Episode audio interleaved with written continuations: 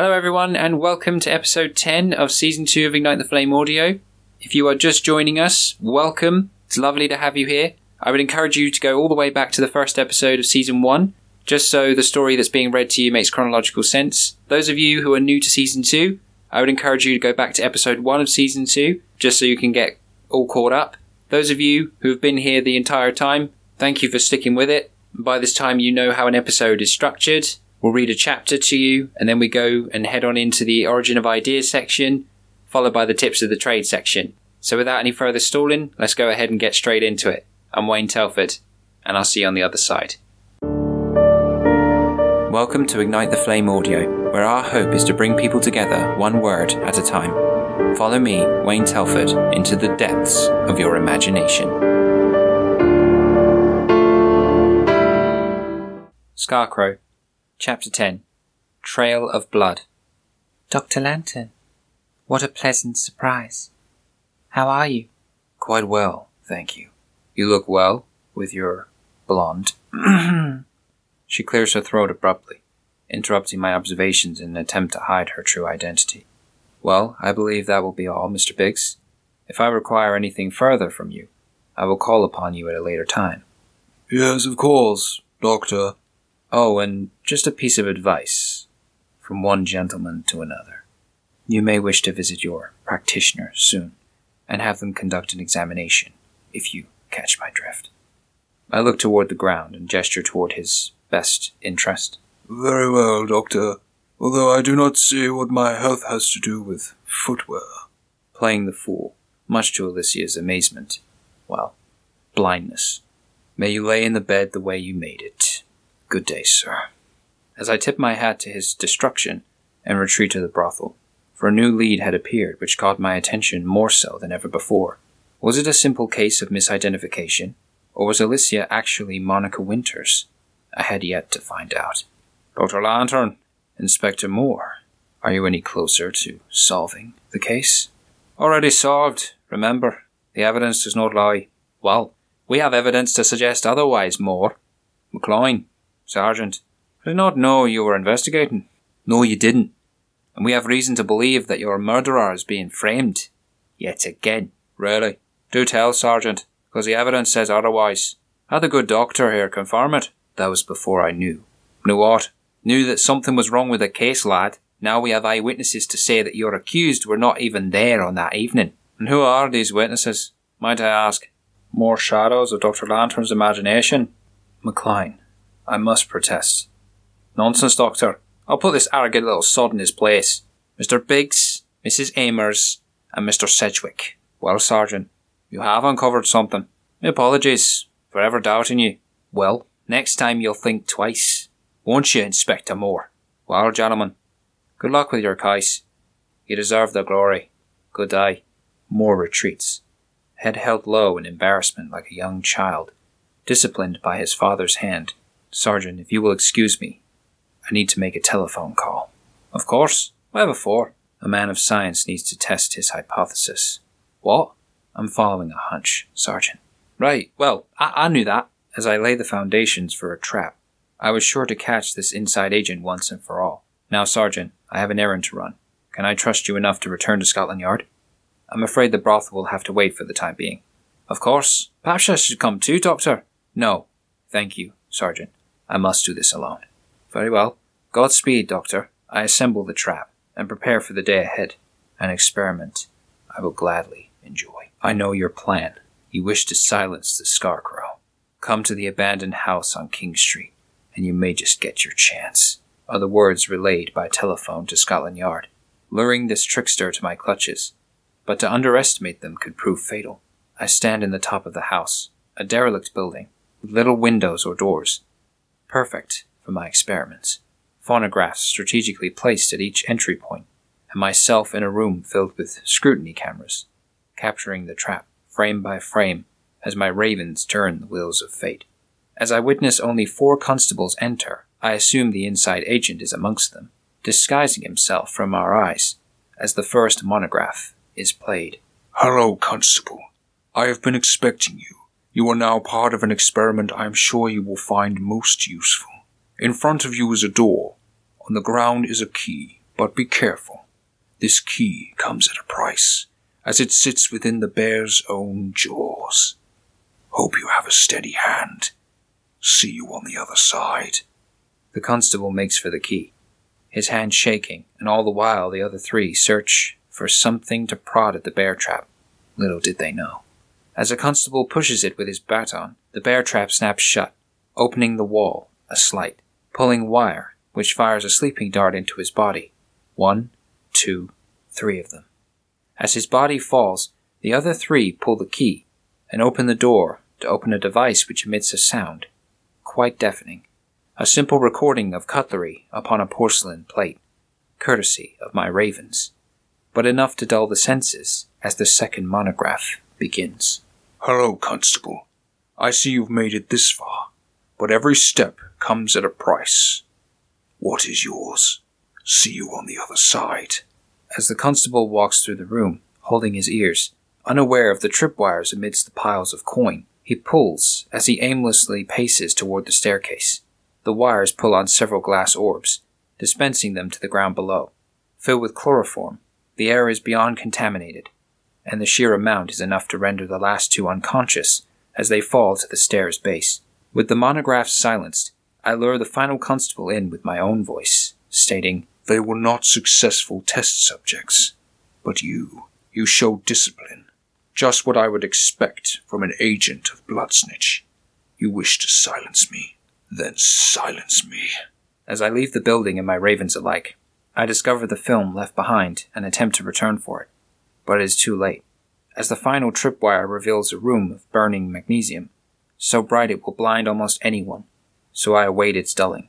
Yet as soon as it clears, the constables are looked over and identified as Daltz, Schumann, Hodgkins, and Douglas. Hardly agents of Bloodsnitch, but it is past time for apologies, as the building detonates from its columns and explosives bury us in rubble. I barely make it out with the four constables, one by one pulled to a safe distance. Realizing I'd been played the fool, I attempt to calm my frustration and adorn my alternative attire, clothing myself in the good doctor's wear once more, ensuring to remove all remnants of Scarecrow with it. I proceed down the alleyway towards Scotland Yard, passing Sergeant McLean along the way. Doctor, we've just received a report from a distressed citizen not moments ago of a collapsed building in King Street. There is no time, Sergeant. There are more pressing matters at hand. Like what? That's. that's it. The agent was not at Scotland Yard when I gave the call. Doctor, what is it? Where are you going? McLean asks, frantically burning as I pass. To solve this case once and for all. Not without me, you're not. Come on, let's go. Where to? London's Crying Rose Brothel. A bit early for those activities, Doctor. Calm yourself, Sergeant. We'll be tearing it apart. Not indulging in its sinister desires, I assure you. Just as well. My wife would kill me should she find out. I will vouch for you, Sergeant. You have my word. Leading him into an alleyway, I prepare him for the revelation which was to come next. Sergeant, you are the only constable I trust for what you are about to see. I apologize. Why? I place the mask over my head, and it tightens. My attire glistening gold and shining black with leather and cotton weaving around me. Gauntlets appearing on my arms, and my voice becoming harsh and broken. My overcoat dangling over my waist, with chains and metallic spikes galore. Six inch nails lining between my belt, filled with pumpkins of toxic gases, and a revolver, now appearing in my interior pocket, with an ominous green glow and barrel crafted from the skull of a viper. My goodness. As I'll live and breathe. Well, Doctor, that was a fine trick. It appears Sedgwick was right after all. It is a long tale, but at this point in the investigation I felt it necessary. Of course. Your secret is safe with me, rest assured. But my question to you is why? Simple. Investigation is not enough when dealing with Bloodsnitch. You know this better than most. Aye, I do. Well then, the art of deception and illusion are powerful allies, which I have employed not only to solve this case, but find this inside agent as well. Any luck so far? He is further ahead than I, I'm afraid. My second syringe is missing, and Shadow is deceased. Appears he is killing your witnesses to silence them. I feared as much, but I cannot gain ground on him alone, which is why I'm asking for your help. I'm on your side, Doctor. Scarecrow. Call me Scarecrow. Very well, Scarecrow. What do you propose we do first? Search the brothel. Distract Alicia whilst I search the upper levels and attempt to find what I believe to be the motive for this all. The blueprints? Precisely. You believe they'll be hidden in the brothel somewhere? But to what end? I intend to find out. Well then, shall we? Indeed. Sergeant McCline lights a cigar and puffs away, fueling his run like a steam driven locomotive, and I beside him, intoxicated with my own sense of accomplishment, which lay just around the corner. Through the streets we run, taking shortcuts through terraced housing and fence posts, cornering off gardens and patches of soil left to nature's grip. Chimneys leaning overhead, covering us in thick fog as we make our way toward the road, horses and vehicles scattering in a swarm of birds, crossing each other in an organized chaos soon to be ended by our presence as though for a moment everyone had stopped moving. The beat of a wing displayed in a slowed motion before my eyes, and droplets of rain begin to fall as my eyesight intensifies through each building, highlighting a single figure. This, however, was not a man, but of animal, and as I pursue the gaseous spectre, McCline struggles somewhat to keep up with me, attempting to dodge the oncoming traffic as I pass through. I chase him over stairs and across waste disposal containers in an attempt to catch him, but every time I draw close, he moves further away to evade me. Before following further, I implore McCline to rally the eyewitnesses and to take them all to my asylum, ensuring their safety and well being. But little did he know it was for a much darker purpose. I was to bring this case to an end, one way or another. Very well, Scarecrow. I will ascertain them once we have stopped chasing whatever it is you're pursuing after. My apologies. I tend to get carried away. Come on, this way. As it comes back to urge me to follow once more. Soon I come to its end, and it flies over a horse, mistreated and wounded with chain embedded in its neck, and stomping its feet to the ground, superimposing one pain with another. Sores covering its legs and bruises across its face and back. The brothel would have to wait for justice would need to be exacted here before anything else. The spectre appears at the door and reveals a pile of discarded bottles of London's finest ale. As I knock on the door, expectant of a drunken gentleman, it opens to reveal a child of no more than ten years of age, with a malnourished body and bandaged arm, a fractured wrist, dare I say, his skin riddled in infection, and the complexion of snow to match. Can I help you, sir? He asks. Yes, my young fellow. Who does this horse belong to? Me, sir. I can't afford to take care of him, though.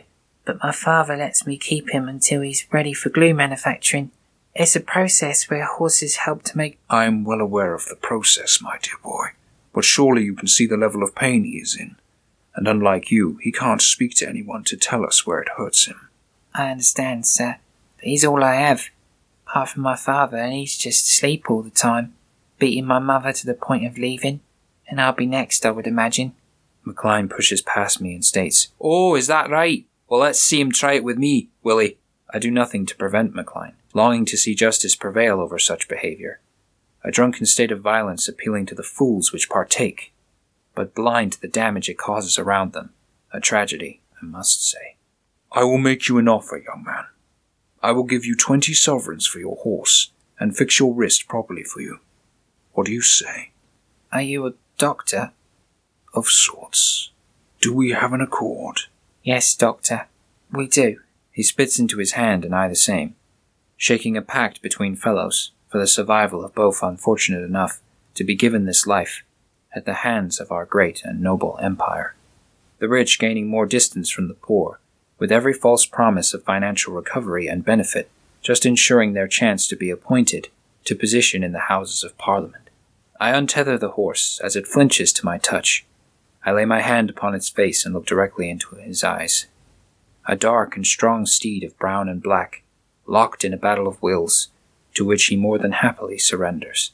I reach for my tools, grabbing various syringes and bottles to treat infection and disease. With each insertion, he calls out, and I attempt to comfort him the best I can, treating his external wounds with iodine and asking for cutters to shear his overgrown hooves. Here you are, Doctor. He looks better already. Does he have a name? No, sir. Just horse, I'm afraid. Well, that won't do. When an animal and man make a bond, It is your right to call his name, just as it is his to call yours. I see, Doctor. How about obsidian? What, sir? Obsidian. It is a beautiful mineral from the earth, which is black or very dark green. My favorite of all the crystals I have seen. So clear and strong, unbreakable to most, but one other, and untamed until carved into its master's shape. Obsidian. I think it positively wonderful, Doctor. Good. But how do you like it? I stare into the horse's eyes and lean my head against his. He nods in acceptance and raises up, acquiring a newly found strength in his recovery. Obsidian it is. Now for you, my dear boy. Ow! Sorry. This fracture is fresh and must be set as soon as possible. Here, hold very still. I treat his arm with fresh linen and a piece of wood to hold its position, binding it with a mild sedative to dull the pain at the fingertips. Now, try not to move it for at least a few weeks, and if it still shows no sign of improvement, come straight to the constabulary of Scotland Yard and ask for Dr. Lantern. All right? Yes, Doctor, and thank you. Bye, Obsidian. Take good care of him, sir. I will, young man. I promise. As I lead him out of the alleyway toward the brothel, McLean passes and states, Go on to the brothel, Scarecrow, and I'll meet you there. I have to take care of this one first. He pulls the gentleman's arm into submission and drags him towards Scotland Yard, winking as he passes so as to carry out the dark deed I had tasked him to, much to my satisfaction. Seizing the opportunity, I head back to the asylum with Obsidian's best interest in mind. He needed to rest and recover, which he could barely achieve standing, so I lead him to the side of my home. A stable which had housed many animals in its time now held shelter for this weakened and defenseless animal. As he kneels and falls to sleep, I close the door after wrapping him in straw and bedding, and wish my ravens to tend to his every whim. Care for him until I return. He's your responsibility. He is beautiful, Doctor. A worthy steed. Indeed he is. Now, make sure he rests, and I'll return shortly. There is still one witness I have yet to question. We've left the remainder of your equipment upstairs, Doctor. Thank you, my ravens.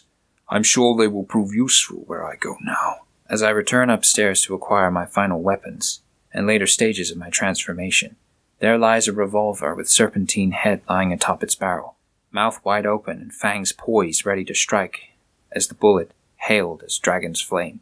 Several glass orbs, each filled with toxins, but different somehow, glowing green rather than orange this occasion.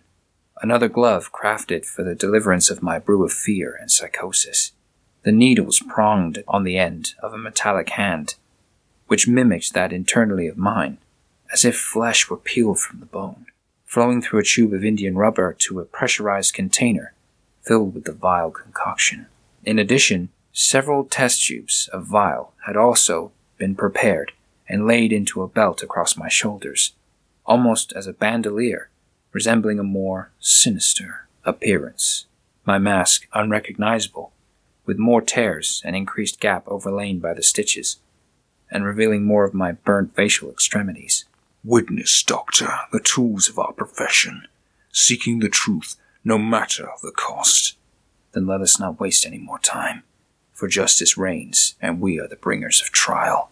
As I repossess the new upgrades crafted by my ravens, I retain the old within a sliding cabinet, hidden in their catacombs for a keepsake, as it were. Fully clothed in war and destruction, I lay bare to the world anew as its angel of judgment, willing to condemn the one responsible for Angus' murder to hang by the neck until death, but not before exacting a great deal of vengeance first. My ravens summoned me down to the catacombs, the walls lit with torchlight and the sound of torture ringing through my ears. McLean stood in awe at the various positions I had placed them. I extinguished the torches near us, allowing me to hide amongst the darkness. McLean, in addition, lest it lose the effect on the mind. Mrs. Amers was sat and bound within a water torture device, her head locked in a barrel with a tube above, filled with water at the release of a wheel. Mr. Sedgwick, having already supplied enough of a confession, is secured with a pear of anguish attached to his face, the mechanism in his mouth, and a gas syringe filled with chlorine present inside the device, primed to release upon the opening of the contraption. The rest of his body lies shackled in an iron maiden, thronged with sharpened spikes longing to drive into his flesh, much like that he experienced before.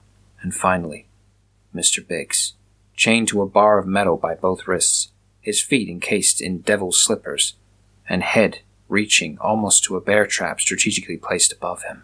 Each of them, excluding Mr. Sedgwick, wore the corset with time as their only savior, as the only assurance to McLean that I would not slaughter them in front of him.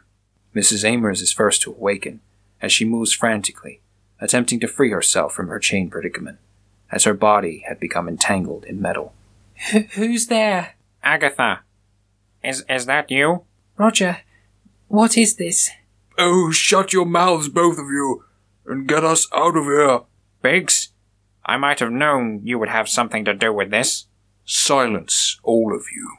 I am Scarecrow, and you are part of an experiment which you will find most useful.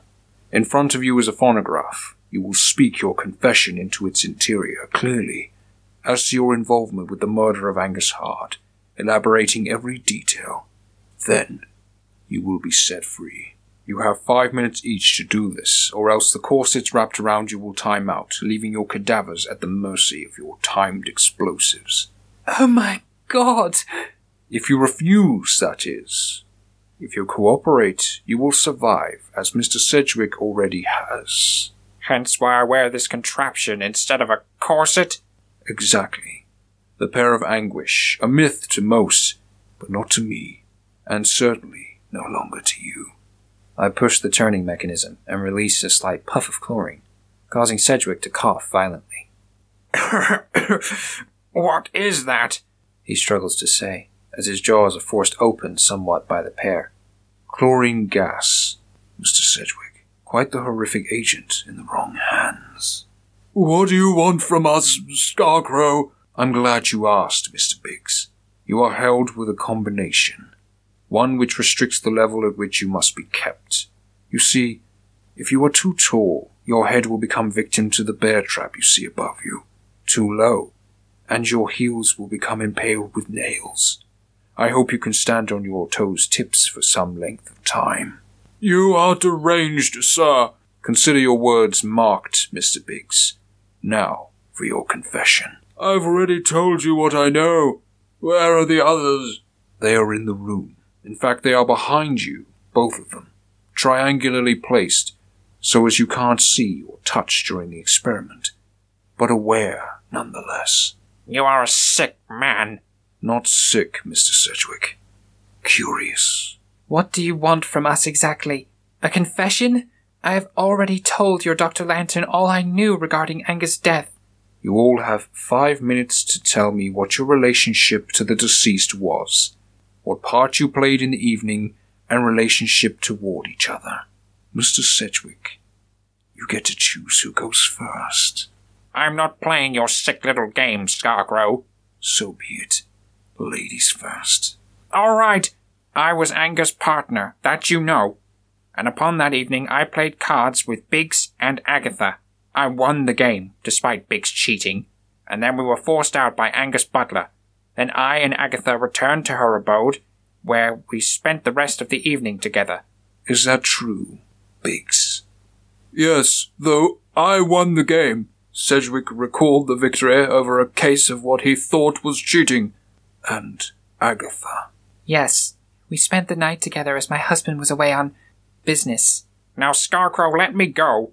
I've told you all you need to know, and the jury, for that matter. Yes, thank you, Mr. Sedgwick. You have proven most useful, but I'm afraid your time has come. I sedate him, out of the view of the others, and remove him from the contraptions, leaving him to the floor, hidden in the dark.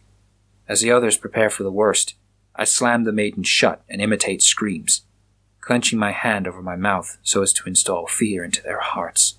Roger! No! Why would you kill him? He gave you what you wanted. Mrs. Amos, your time begins now. Go to hell! Have it your way. I release the wheel, and water begins to pour into the barrel, holding her head. All right, all right. I, I knew Angus. We were childhood friends. He entrusted me with a copy of his blueprints, and Sedgwick with the other. When combined, they bear the plans for a steam driven engine which could bring about the turn of the century. He was hoping to sell to the East India Trading Company for a large sum of money, but after the game that night, He changed his mind, ordered us to leave upon his butler's request, leaving him alone with Monica Winters, his wife now divorced, who reverted back to her maiden name of Anne Lee, but later married to become Winters. Do you realize how difficult it is to marry a divorcee, Mrs. Amos? Yes, but Monica had all of Angus' money, remember? And there's nothing money can't buy, Scarecrow. Indeed. Monica Winters was blackmailing you, was she not? Yes. How did you? Your servant girl. A rightful little thing, I must say. If you hurt her. You found her in due haste, Mrs. Amos. Caught in the act, as it were. But you had to keep the truth hidden, and for that, Monica had to be silenced. So, you paid Alicia from the Crying Rose brothel to poison her, didn't you? She had to be silenced. I couldn't let my husband find out. He would kill us both. Yes, he would. But do not fear. Not yet. How do you mean? Mrs. Amos, your time has come. I sedate her also, and open the barrel, releasing the water across the room, whilst firing my gun to mimic the explosion of the corset, flushing liquid over Mr. Biggs' face. The water would redden color so as to appear as blood. Oh my god! You are insane, Scarecrow! Release me! And I can make you a very rich man. Very rich indeed. If you kill me, the East India Trading Company will not survive. On the contrary, Bloodsnitch will simply replace you. Who? Do not play the fool! You told me of the inside agent, and I found a forged marital certificate between yourself and Monica Winters. Care to explain? All right. I am a member. I had made it to obtain the wealth in the case of her murder. You knew of it. All three of us did. Why do you think we were at Angus when he kicked us out? You were going to tell him. Goodness, no! Just inform him of an alternative method. Having Alicia pose as Monica so as to play Angus for the fool. With his aging eyes, he wouldn't know different. All you had to do was ensure she was kept at a distance. Until the game was forfeit. That is. Do you need my confession? Your time began minutes ago, Mr. Biggs. Oh my god, alright. Ow! He lowers his heels onto the nails, placed at the back of the slippers. You were saying? Alicia posed as Monica, and she killed Angus. And the three of us were outside the room. We left to make it appear as though we'd been kicked out by the butler. Agatha and Roger had already left by the time Angus was killed, and I stayed behind, hoping to seduce Alicia in exchange for the blueprint and Angus' fortune in the name of Monica Winters. But she had other plans. She was speaking to the butler as if she knew him, and he told her everything what to do, how to make it appear, how to kill him, everything. And you didn't recognize him. No, I've never seen him before in my life.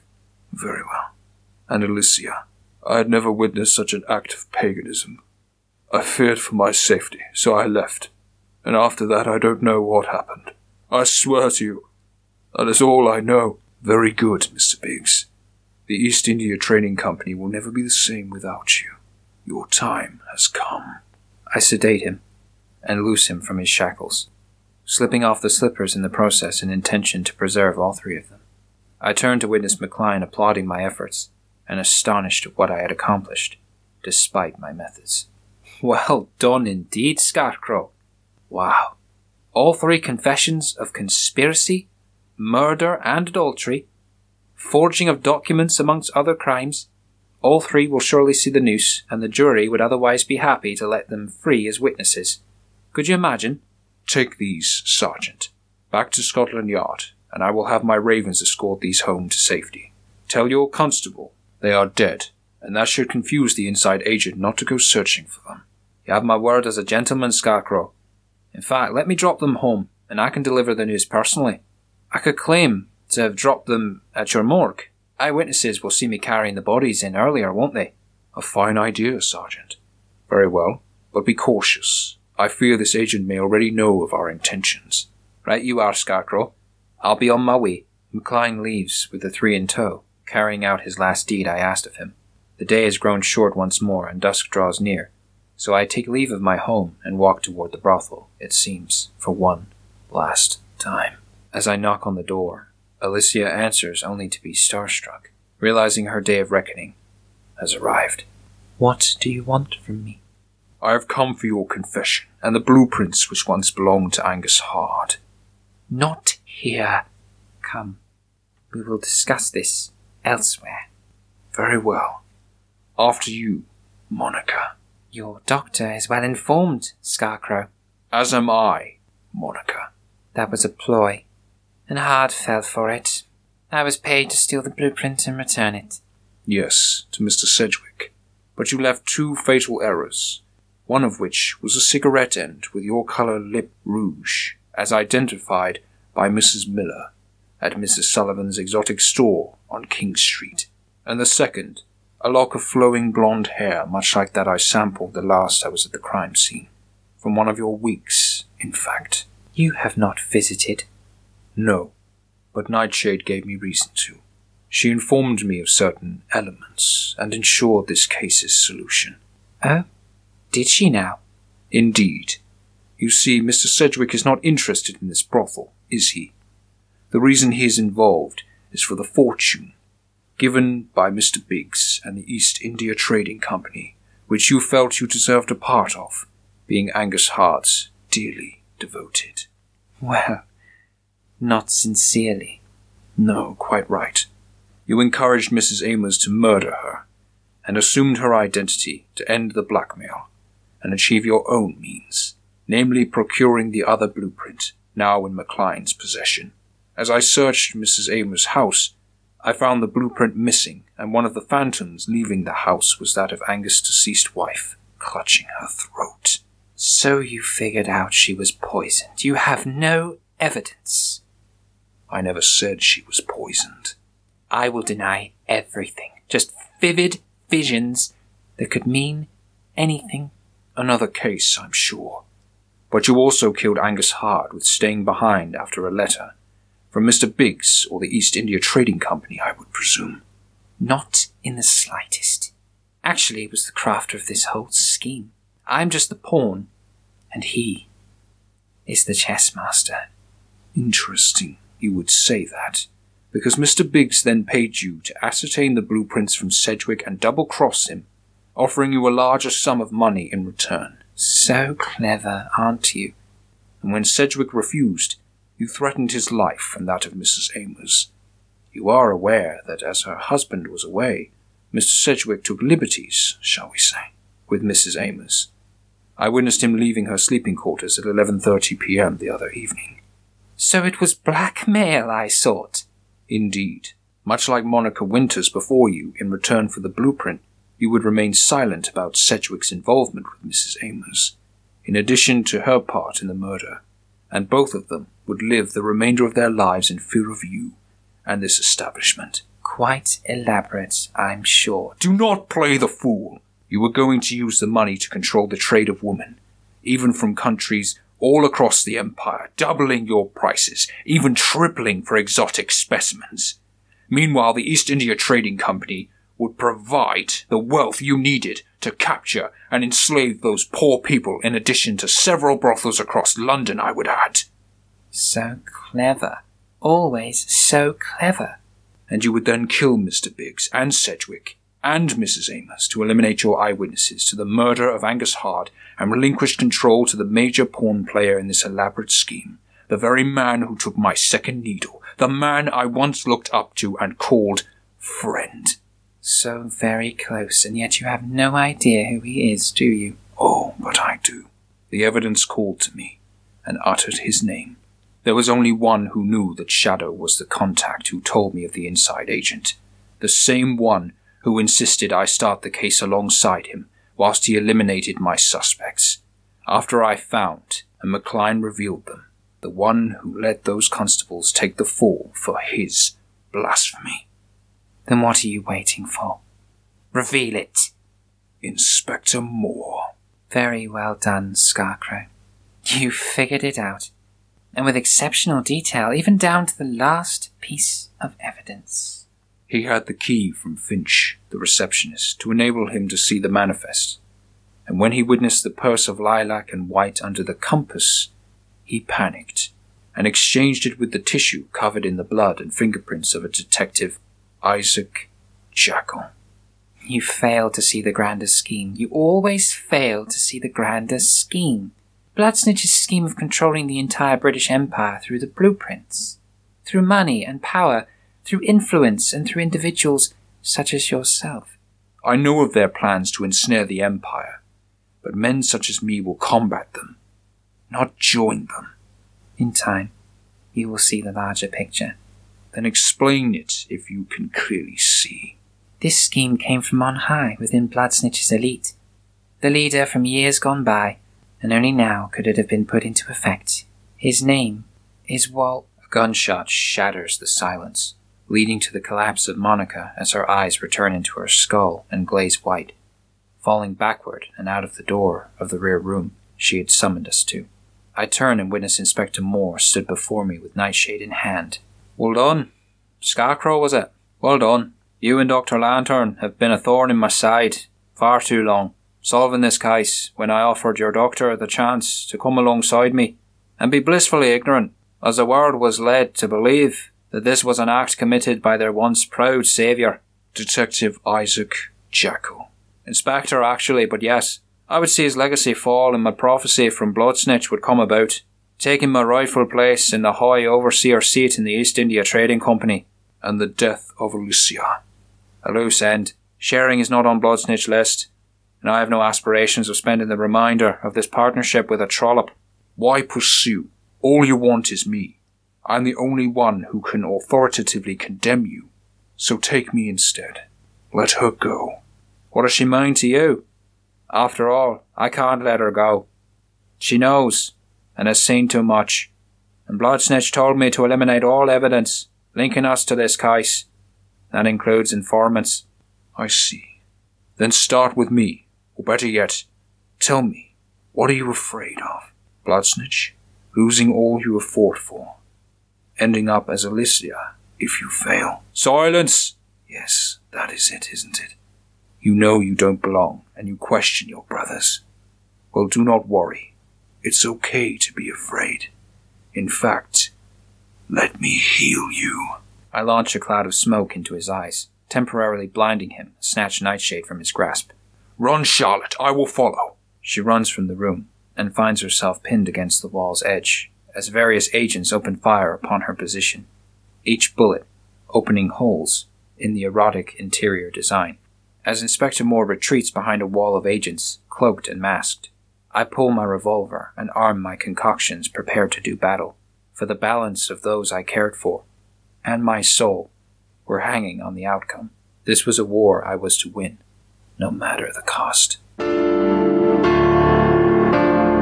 And welcome to the Origin of Ideas section of this podcast. Basically, this is the section of the podcast where we go over the chapter that's just been read to you and break down the ideas that brought it about.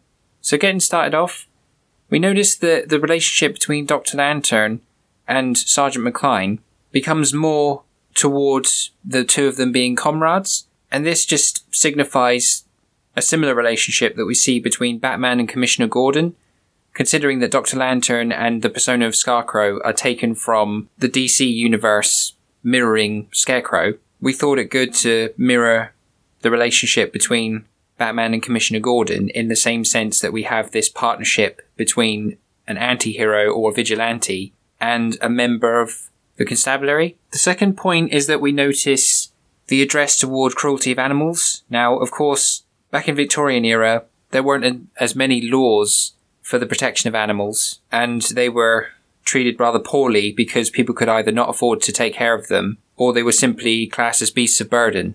And we see this in the case of the horse that Scarecrow happens upon when he discovers the young man, and he even offers to buy the horse off of the young man so that he can take better care of it. And he then goes on to name the horse Obsidian, which is a crystal which is made up from volcanic glass, so it's produced by a volcano. As the lava travels over the rock, it basically heats it to a temperature that then forms glass. And it can be either a really deep green or black, and it's a really nice crystal. Um, it's one of my favorites. The third point is that we're introduced to various different torture devices, yet again, as in the case of earlier in this story, but these are less known torture devices. So the ones previous, obviously we heard of the Iron Maiden and water torture devices. But in this section, we hear about such torture devices as Devil Slippers and the Pear of Anguish. Now, for those who wish to know more, the Devil Slippers were basically these metal shoes that would slip onto the feet of the person being tortured, and they would have nails where the heel would go. And basically, you would be hung by chains, and over time, obviously, you wouldn't be able to stand on your tiptoes. So over time, you would have to succumb and you'd have to then impale yourself on the nails that were driven into your heels. And then we have the pear of anguish, which is a device that was placed inside the mouth. And it's called the pear of anguish because it's shaped like a pear. And it used to go inside the mouth of the person being tortured. And there was a wheel that you used to turn, which opened the device. It was almost, it was like three prongs. And each turn of the wheel would open it wider and wider and wider. So you would force the jaw of the person being tortured wider and wider to force them into making a confession. These are both examples of medieval torture devices, and they find themselves in this subsequent chapter because obviously Scarecrow uses them to obtain confessions from those he considers guilty. The fourth point is that toward the end of the chapter, we discover a far more elaborate plot than at first thought. The majority of mystery novels will have a pretty simplistic plot where you have one murderer and all the other people will be implicated, but there won't be any credibility to their involvement in the murder. But in this case, everyone seems to be implicated in committing some form of crime. So we have Mrs. Amers and Mr. Sedgwick committing the crime of adultery. We have Mr. Biggs committing fraud. And then we have the case of Alicia committing the murder of Angus Hart. And also, we then happen upon a plot where Alicia and Mrs. Amers were both responsible for murdering Angus Hart's divorced wife, Monica Winters, as well. So it's a far more elaborate plot than at first alluded to. The final point is the reveal of Inspector Moore as the architect behind all of it. He is the agent of Bloodsnitch that has been planted within the constabulary, and it just helps to reflect this commonly used plot twist in that you introduce the person who you wish to be the main antagonist or the murderer, the person who's responsible for the darker side of the story. You introduce them at an early stage, and then you have this transition period where they seem to go off the radar. They, they don't appear in the book for quite some time.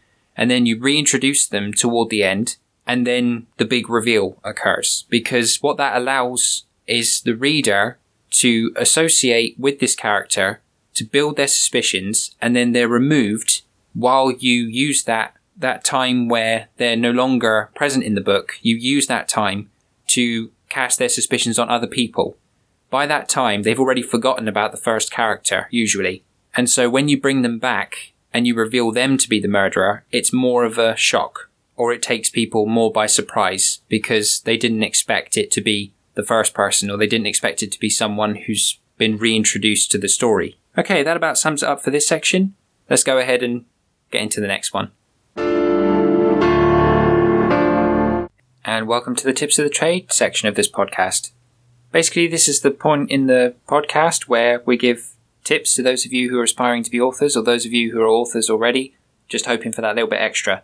So today we're carrying on in this four part series of the storytelling process and today we're going to be discussing the introduction to characters, where they fit in the story, and how they evolve over the course of the story. So getting started off, there's plenty of examples we can use, and I think it fitting to use the character from this book, because obviously you've come this far with this character, so you'll be more familiar with it.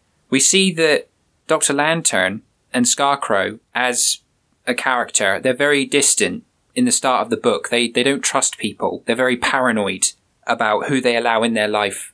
And toward the end of the story, specifically toward this end of the chapter, or this end of the book, we see that Dr. Lantern is willing to let his guard down and he's willing to trust the character of McCline and they start to build more of a solid relationship in the sense that he trusts him enough to reveal his alter ego this shows the evolution of this character because we, we start with a character who's very self-reserved and then toward the story, they go through some form of transformation It's the same when you're creating your characters.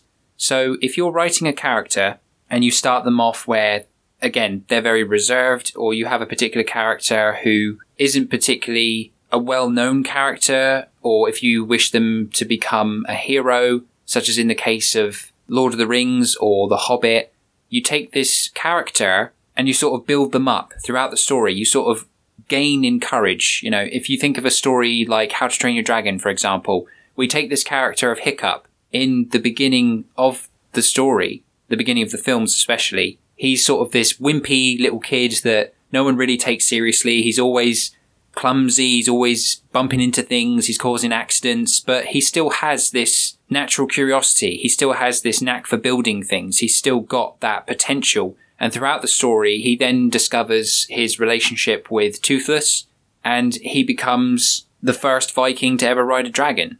So it's that evolution of a character throughout that story that shows a character that didn't particularly have anything going for them now being number one or being the most recognized character. It's, they go through an evolution stage, but also it's good to consider where your characters fit in the story. So if you're writing a story that has multiple characters, this is the time where you start to think, okay, well, where are they going to be introduced? Where do they come into the story? Are they side characters? Are they support characters for our main character? If it's a case like a mystery novel, are these characters the suspects? Are these characters pivotal to the murder investigation? Are they attending police officers? Are they crime scene investigators? You know, what part do they play in the larger scape of the story that you're telling? And it just helps to go over the plan that you have with your characters, just to assign them where they're going to come into the story and how much of a part they're going to play. How pivotal to the storyline are these characters going to play? Because even in those little sections, you can still have a particular character who's head of the crime scene investigation team. You can still have a sergeant within the constabulary. You can have you can have a supporting character which is a lot closer to the main character than the other supporting characters. So these are just ideas to bear in mind as you go through these characters and assign them to where they're going to fit into the story and how pivotal they are toward the story. Okay, that about sums it up for this section. And that about wraps it up for episode 10. Once again, guys, thank you for tuning in. It means a lot that you would take time out of your busy schedules to make us a part of it. It's always a pleasure to provide these episodes for you. Of course, we'll endeavour to include all the links below to any information that's been mentioned in this episode so that you have access to that. Right now, I'm going to take some time just to promote a project that we've been promoting all the way through season two, known as Top Dog Studios. It's a project conducted by a personal friend of mine, Callum Young, and it's a painting and mural company that specializes in representing the brands of other companies. So it can be expressed with large scale paintings, almost like billboards. And Callum's website boasts to paint on any surface. So that could be the outside of a building wall, it could be the side of a van. So the extent at which your brand can be represented is quite extensive. So if you're interested in that, or if that sounds like something that someone you know would be interested in, having their brand represented in such a way, be sure to head on over to Top Dog Studios website. That's www.topdogstudios.co.uk. Be sure to head on there and you'll find sections where you can fill in all your contact details. You can tell Callum a little bit about the project, in addition to the timescale you want it completed by and the budget that you have available for that project. Be sure to drop him a line. I'm sure Callum would be interested in hearing about your project. Okay, guys, as always, thank you for tuning in. We're so close to the end now, and I hope you've enjoyed it just as much as we've enjoyed bringing these episodes to you. Whatever you're doing today, go out and smash it. As always, we love having you here and we enjoy being part of your day. Have a good one. I'm Wayne Telford, and I'll see you next time.